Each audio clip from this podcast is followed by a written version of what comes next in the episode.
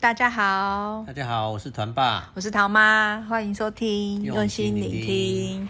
今天我想要再跟大家聊聊有关于我在阿卡西里面的探索，关于我自己的啦。我是想要跟大家分享的是，我第一次探索到的议题是害怕，然后害怕的议题结束之后，接着下来我第一个遇到的议题是理解。理解是什么呢？应该来说，我的工作。因为我是在工作的时候开阿卡西，因为我发现我的因为我的工作是要会诊薪资做报表出去，上班不专心。对。可是我透过阿卡西可以得到很多东西，但就是因为透过阿卡西我才可以理解啊。就是因为我上班的工作就是要会诊薪资，可是会诊薪资的前提是会有一些同事他们要把其他人的薪资会诊到他那边，就是把所有的会诊给我，这样我才可以做完薪资报表出去。可是呢，每一个月都要做的事情还是有几个人做不好，或是漏东漏西，或是一直修改涂涂改改的，我就觉得很烦，为什么每个月都要提醒。然后那时候我就弄得很阿杂的时候，我就想说啊，我来开记录问一下好了。这就是阿卡西的好用的地方，就是你什么东西你会觉得哪里卡住，你自己卡住，你就是可以开记录问一下，对，请记录给我指引，或是给我一些方向。然后我就问说，为什么总是会发生这种事，或是我要怎么做才可以让我心里不要这么的阿杂，或是让我的内心不要这么的浮躁。然后记录就跟我说理解，我就是问他说那什么意思，他就跟我说有些时候我们要理解对方，那可是如果你没有学着理解，你会不知道发生什么事，然后你会不知道那件事情的是什么。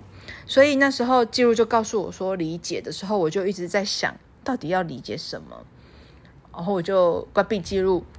隔了几次之后我才发现原来是因为我们里面有一些是身障者，就是某些企业聘用身障者可以减税啦，所以他们会有一些身障者。然后那个人跟我讲说为什么他都会弄不好或是写不好要修正的原因，是因为那个人是身障者，他握笔的方式没有办法写，他要签名嘛，他如果签名没有签弄好，没有签好或是没有签正一点，他其实是没有办法审核过的。所以当他跟我说他们里面有一些是身障者，所以他的字啊会写得歪歪的，数字写得很不清楚的时候，我理解了。然后我就是理解了之后才连接到记录跟我说的理解是什么意思。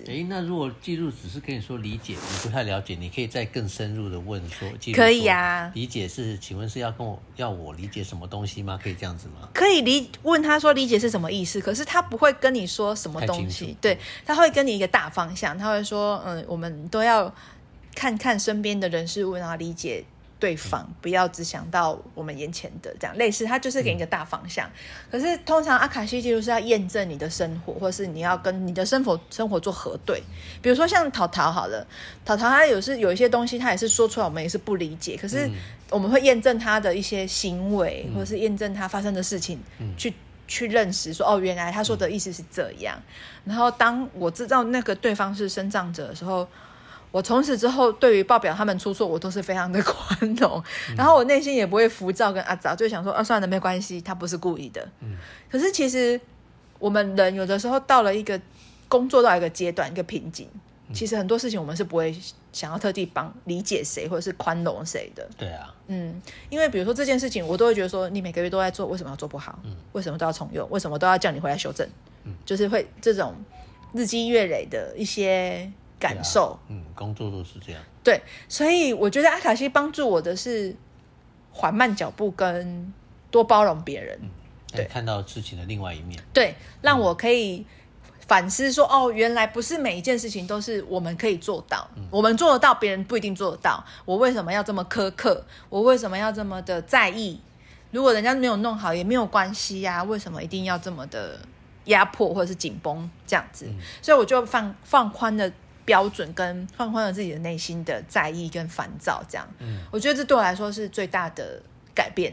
对，虽然团爸他不太知道我的改变这么多，但是他自己应该也有感觉到我的一些生活上的改变吧。有啊，还是有啦，对，还是会有。所以这就是我觉得学阿卡西记录帮助我的疗愈是在这里。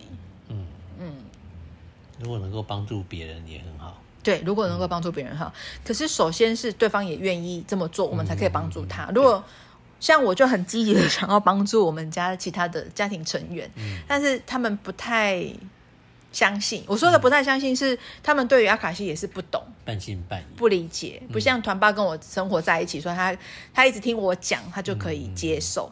可是有些家人他没有跟我相处，没有跟我住在一起的情况下，我一直讲他们其实也不是很懂，然后也不一定愿意接受阿卡西这个工具，所以我也没有办法帮助他。如果我能够帮助到他，我当然是最开心，可是如果他们没有愿意跟他们不想这么做，我是不能够勉强对方的。那桃妈，如果一般其他人想要向你询问阿卡西相关的一些问题的话，要怎么做？他们需要有哪些动作呢？比如说像团爸，他如果说他觉得最近都做噩梦，他想要知道他梦的意思是什么，他会问我，然后我就说那你现在要不要来我帮你开个记录，你 OK 吗？就像上次这个我说一条溪流，对，常常梦到一条溪流，对，那我就马上可以，他如果愿意当下让我开记录，我会在他的面前开启他的记录，而不是背着他开。像我如果想要问我跟团爸之间的事情，我是开我自己的记录，可是如果是团爸本人呢，他要问他的事情，问他想要知道的事情，我是要当他的面开启他的记录，当他的面关闭记录。那如果是其他人的话，你是也是这样子，也是要就是用视讯的方式嘛？对，视讯或是见面都可以，就是看对方。电话也可以嘛？电话也可以，反正直接要跟本人有接触，一定要他本人同时跟我一起同步，而不是说团爸说了，然后我就是私底下开启记录，然后再跟他说那个问完是什么什么，是不行的，是要，这是一个有伦理的一个过程，没有，是一定要敞开，我们的敞开的程度一定是要面对面，而且本人是同意的，对，本人是同意的，因为阿卡西不是只有单一个问题，比如说他讲了一个问题，我要跟你做沟通，要互相的，比如说，如果我开了团爸的那个记录，然后他要问说那个河流是什么原因，然后如果我开记录讲了一个放松，然后团爸一定会说那是什么意思，可以跟我说更多嘛？那透过他自己的表达，能量的流动，我又在问记录说关于放松那是什么意思。然后记录就告诉我说那时候团爸小时候常常去一个比较宽旷的地方，然后那个地方也是他很喜欢的，对，然后那个地方可以帮助他得到一些安抚疗愈的部分，所以那个梦境就是让他把内心的一些压力呀可以放松这样子。然后他又再透过问题再问我，然后我们这样互相交流，就像聊天那样子。对啊，后来我还去查那个地方，还真的就是以前不知道某一个时期是原始的刘公俊的那个旧址。对，所以一定是要面对面，或我说的面对面是要互相同步进行，而不是说你要怎样，然后我背着你，或是私底下问完再跟你讲，是不行的，是要有一些流动的方式，就是面对面啊，或者是透过电话啊。面对面当然是最好啦，如果不行的话，像之前疫情就不能面对面，就是透过视讯或是电话这样就可以了，这样子。而且我觉得很神奇的是，阿卡西还可以问天赋，问你的天赋是什么，或是你这一世来这里想要学习到什么，应用很广。对。然后那时候我记得有一个问题是可以问天赋的，就是老师就可以叫我们问记录说关于我的天赋是什么，然后记录就跟我说我的天赋是善良，然后我心想说好普通因为我觉得天赋是不是会有一些语言啊、画画啊，或者是手艺啊，这种我感觉这种才是天赋。可是在阿卡西记录里，他告诉你的东西都是属于你自己的，每个人都不一样。然后我就觉得很奇怪，我就问说为什么我的天赋是善良。他说我是那一种，我不论发生什么事都可以用最善良的一面就去看待，我不会怨怼，也不会有怨恨。他说我总是愿意选择原谅，然后我也很常容易经常的自己自责跟检讨。然后记录跟我说善良呢是一种天赋，不是每个人都可以做到的。然后我后来关闭记录的时候，我想了一下，你知道很神奇吗？超神奇的哦，这个我记得超深的，就是我的国小国中到高中每一个老师在写那个评语的时候，嗯，都有写善良，对，都说我是一个善良的人。哦，没有，我小时候我觉得那是什么意思？可是我联想到纪录跟我讲了之后，我再联想到小时候老师每次写的那个评语都是写这个，哎，就是你是好人的意思。我是好人，我发好人卡。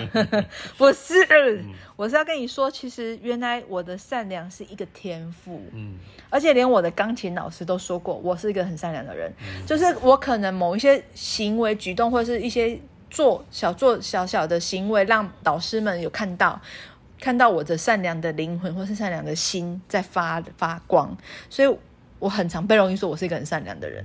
我说的不是好人卡哦。我没有被发，我没有被发过好人卡哦，拜托。但是我会觉得很神奇是，原来这也是一种天赋哎。这对我来说很特别，也是蛮特别的。而且纪录也跟我说，善良也可以是一种天赋，因为它善良是很简单，但是却很容易被遗忘，也不容易被做到的。对，所以我觉得。我很厉害啊。觉得蛮特别的，原来我的天赋是善良。我有一个善良的心跟灵魂。有改天我也来问问看我的天赋是什么。对，就是每一个人的天赋其实不一样。我还没问过。可是透过这个啊，我说你是好人。你被发好人卡，你被记录发好人卡，真的太酷了。但是我上次有问过，因为我很羡慕会画画的人哦。就是那种信手拈来就可以画出一个想要表达的图像，我很羡慕，我非常羡慕。我有一天有问过纪录这个问题，我说为什么我不会画画？他说什么叫做不会画画？你会画啊？我说对，我是会画，可是画得很丑。我想要知道为什么我不太擅长画画，就是画得很容易的让人家表达出来。我最会画的是太阳，超弱。然后我反正就是对于画画来说，我是非常的不擅长的啦，应该这样讲。可是纪录是跟我说，不代表你不擅长，只是这件事情是你没有办法做得这么好。然后他说我不会，因为我这一次不是来学习画画的，我这一次是要语言，或者是他说的语言不是像学外文的那一种，是我的表达能力或者是我的说话是要透过这个，我的这一世是要来用学习这些东西。画画不是你这一世的功课。对，他说画画是我某一世很会，可是他因为我们那一世透过画画在当做一个收入，我已经很怨恨了。我已经很怨恨，就是我已经觉得真的透过画画来赚钱，我觉得很怨恨。怎么会画？我说的怨恨，他记录说的怨恨，应该是说我当下对于这件事情是不喜欢的了，因为我本来是很兴趣，但是变成赚钱的工具，我就觉得很不喜欢。所以这一次我的灵魂课题不是要来学画画的。我想说哦，原来是这样。可是我非常羡慕会画画的人，就是像那种最近很流行的誓言会。我就觉得好羡慕，为什么可以画那么可爱，或是 Q 版？我可以把猫画成 Q 版，想要画自己的猫我都画不出来。我可能会画成 Hello Kitty 那种模糊版的，也有可能，因为我不会画啊，我觉得很难。以前我小侄子叫我说：“阿姨，你教我画画。”我就是画太阳。他说：“阿姨，我还想要画恐龙。”我说：“我不会，我就只会画太阳。”我还画米粒，我 always 只会画太阳。米粒跟太阳。对，就是我是很不会画画的人，可是团爸很会画画哎。还好。对，他是一个才艺的尖兵。不要这么说。你会害羞？我会开心。而且团爸他在于动物沟通之前，他也是有一直在想要接触很多方面的一些增长，但是比如说像陶艺啊，就是闲不住的人啊。对。但是他去学动物沟通也是半推半就。对啊，被我逼上去，可是我想去学，可是后来就是又因为其实也是对自己没自信啊。可是我觉得做事情都没自信。我觉得春花妈这一点让你得到一个自信，是因为很有趣哦。我们两个同时报名的，而且是我很热，很那种小噗噗，一直跟他说快点。然后我是半推半就，不要对。然后我还跟他说没关系啦，你就先报。然后他还说我再看看，我说不要看了，我还一直推他。然后因为他很少开课。对，然后我已经报好了。可是最有趣的是什么，你知道吗？春花妈呢她是用选的，她不是每一个人报名都可以上课的哦。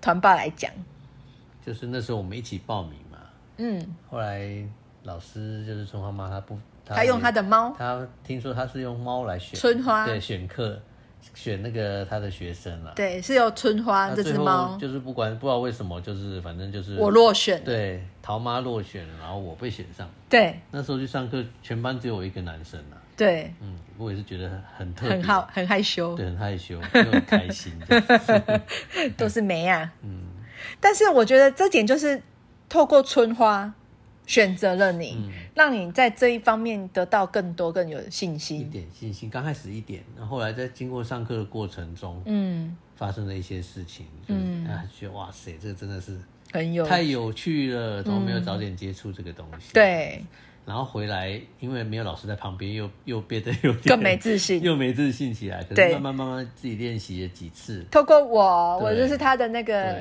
桃妈会一直逼我去我会鼓励你，我会给你很多自信，对，我是一个很贤内助，自己说自己说，就是又找回一些信心，对，因为我都会一直跟他说没关系啊，你问问看啊，你问他什么什么什么啊，或者是有时候问出什么东西，我说他怎么会这样说，我说是不是我自己在乱想，而且我很常会故意跟他说，我问团团什么，你去用动物沟通问他，然后我们再来核对，对，然后他就会很紧张，又很期待，然后会马上想要知道团团到底讲什么，对啊，对，所以透过这样子，他会被督促到一个学到一个阶段，然后逼自己多练习这样，不然你就会有点懒，对不对？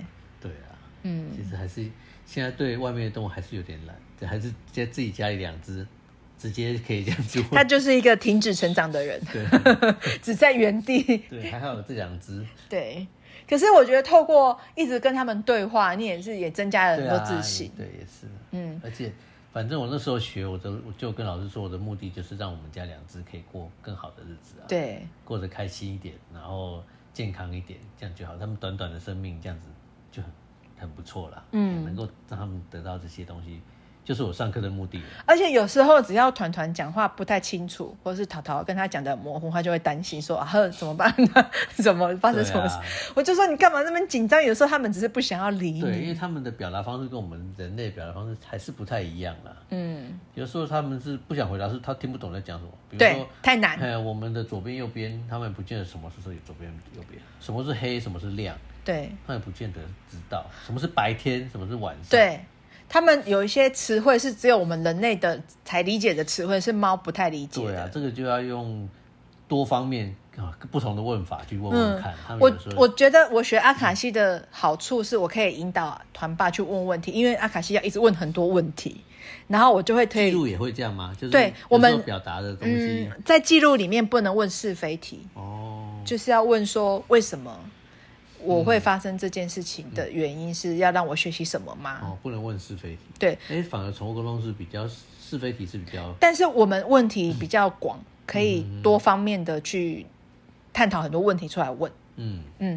可是虽然宠物沟通是非题，但是也是要比较贴近动物的，不能够问太复杂的。对啊，觉得他们不想回答，应该是有原因的啦。对。可是透过这样一直练习其实可以增加自己的一些在动物沟通里面或者是阿卡西里面的一些帮助啦，我觉得还是会有啦，一定有啦。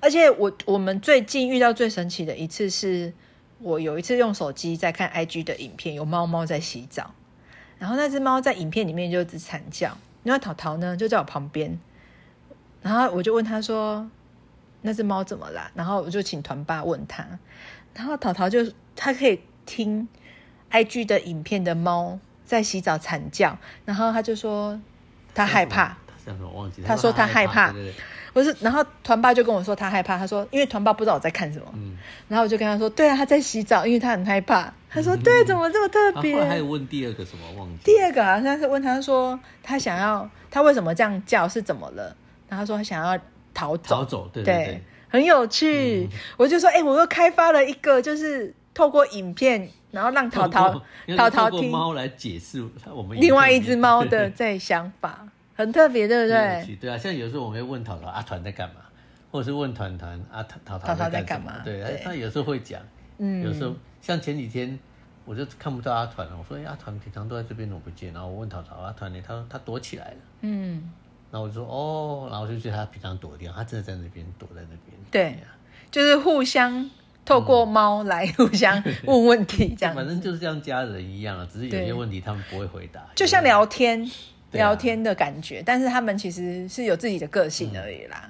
我觉得这个是很有趣，就是你学动物沟通也是觉得生活化的时候很有趣。对，虽然有些东西他不太讲，可是我们大概可以猜出来，就是对我们之间的一些日常生活是还是有帮助的啦。对，就是情感交流上也可以增加蛮多的，虽然有时候不是那么清楚，可是至少比完全不了解对方在干嘛好多了。对啊，因为以前养猫的时候就是只是时间到位猜测他在想什么，但惨叫可能是饿，对，或者是干嘛。而且你有没有发现，我觉得啊，学了这个之后，看待他们跟理解他们的感觉更不一样，感情会比较深。对，以前就是感觉好像就是它就是猫，它就是一只猫，但是现在我会觉得它是人，对，是从自己肚子生出来的人，儿子女儿，对，他说怎么长得不像我没有啦，就是我会觉得跟他的心靠近的感觉更深刻了，我是这么觉得啦，这是很好的啦，对啊，你也有这种感觉吗？有啊，我觉得很有趣。我觉得这个推进是一种，我觉得学灵性工具，我觉得这是一种比较好的一种互动，跟人与人之间，或是动物跟人之间的互动，我觉得有增加，然后也会愿意更理解他们。这也是吸引我去学习这些东西的原因啦。对，主要也是这个原因。而且你还是被选上的，你还不好好的练习，真的就愧对老师。真的，你愧对春花，春花是春花妈的猫，对。他好像有要让你们练习，对不对？对啊，说在课堂上说他说很爱跟你们聊天，对不 对？你分享一下。我忘记是哪，好像是他另外一只狗。哦，是狗，说他很爱聊天。对，他说用台语讲很快的样子。哦。可是我连不上他，我跟他没有声音，所以我可能跟不上他的速度。哦。因为他的讲话是很快速的。哦。然后我是听不到声音的，所以我。可能没办法跟不上他的书，我猜啦，因为我跟他连的不是很顺畅哦。但是他们有说他是一只爱聊天的狗，对，而且还会说台语，就很有趣。我旁边有一个学生已经学过，那个同学他已经学过了，好像以前有学过宠物沟通。他第二次上课就是春花妈的课，他就是跟那只狗连春花妈的狗连线那样聊得很开心，你好羡慕哦。但你要练习啊，你最近也这么在练习，对啊。它都是特定的那一只外面的野猫，就是有一些特定的猫，对，然后还有我们家的猫这样子。它平常都不太，它是害羞的，团爸是害羞，它不太愿意跟别的猫互动。懒，对，太懒惰。但是还是要，我觉得多练习其实好玩的地方是，你会增加一些其他猫的一些。开启，对，开启内容，一些特别的讲法会不会跟自己家里的猫不一样？对，因为我们家的猫就很习惯，他们讲话就是这样。而且淘淘有些特色是，他就爱讲不讲的，他只有肚子饿讲最明显。对，肚子饿会讲，小吃货不一定会叫哦，有时候只是就跟你讲，或是会讲说饿，好饿，想吃，他会讲想吃，对，或是做一件什么事的时候，突然就说想吃，对，完全不搭嘎的事情，他就是想吃啊，就弄东西给他。因为我们家的淘淘是一只小吃货，他就是对于吃这件事情呢是非常的明快跟迅速的，他会告诉你很精准的回答，他不会让你有太多的猜测，不会拖泥带水，对，不会有猜测，一碗也是不会拖泥带水的，全部吃光。对，那团团的部分就是他讲话也是会很明显让团爸知道，可是他就是爱回答不回答的。对啊，个性的关系。有的时候他是很快就回答。如果很小的时候就跟他团在一起，然后又有学宠物沟通的话，可能就会更多的火花。对，现在因为他年纪大了，他是这个方式，不见得小时候会。而且阿团有时候是不好聊，就是一个不喜欢说话的老太太。而且我要分享一个猫猫不能说谎这件事情，然后我来分享这件，我觉得这件很可爱。你讲好了。就是有一次团爸不在家，然后他是跟老板出去一个上午，然后我那天放假，然后呢上午 一出来，团团就是吐了。他有一阵子很会吐，他吐了一次之后我擦掉，过没有多久，不到10分钟又吐第二次，然后走了20分钟又吐，就是他连续在半个小时内吐了4-5次。然后就亲得很累，而且亲完他要吐，亲完他要吐，就是整个我都是快要崩溃。然后回来的时候我就跟他都是边走边吐，对，没有固定一个地方吐，对，他不会在同一个地方，就是我们吐就吐，我们吐会在原地吐完再走，没有，他就吐完一坨再往前走，走了不知道多久再吐一坨，走到沙发前也不管就直接吐了。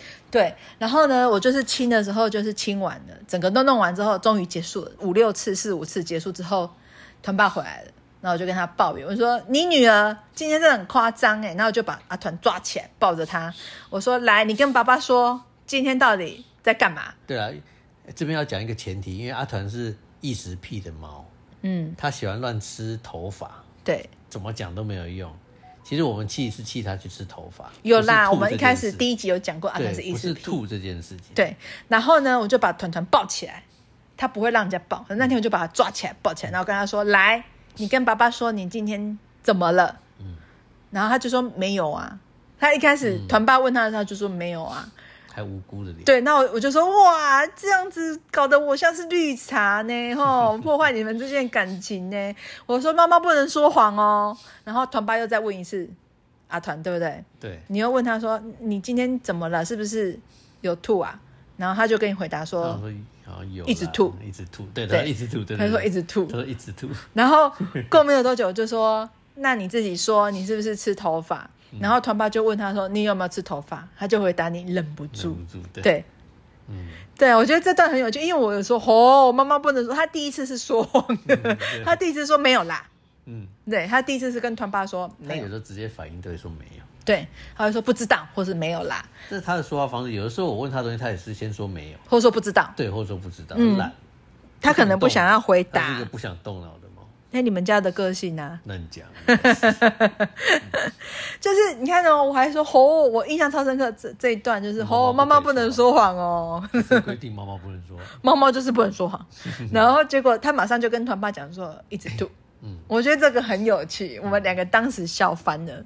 然后说谎就是问说好，你 是又吃了头发对不对？他就直接说忍不住，他真的太爱吃头发。对，所以我觉得这个是生活上很有趣的互动，这对我们来说就是那种很有趣的一些记忆点啊，还有互动方式。就不晓得猫他们在跟我们对话之后，他会不会也会记得这些东西哦，其实也蛮有趣的，对啊，不晓得他们会不会记得这些东西。说啊，以前跟爸爸聊过这个聊过，还是他们都是不要把它想得太复杂，是这种人类。对，我现在会想太多，不要把猫想得太复杂，猫就很简单，不像我们人类太复杂了。对啊，我觉得不管学的灵性疗愈是什么，灵性工具是什么，我觉得只要你是敞开，适合的地方，敞开的跟相信，还有接受，其实每一个工具你都可以用到。很适合的位置，跟可以把它做的达到最大的效果，达到最大的效果，而且是会很开心的，是疗愈的，不是恐怖神秘，不是，对，其实而且是很开心，而且很疗愈。我觉得他们这样回答一些问题都很疗愈我们哎，回答的方式，我是都会笑嗨嗨，因为他们回答的方式，我是觉得太好笑了，那么今天就先分享到这边咯。如果有喜欢我们的 Podcast， 可以订阅。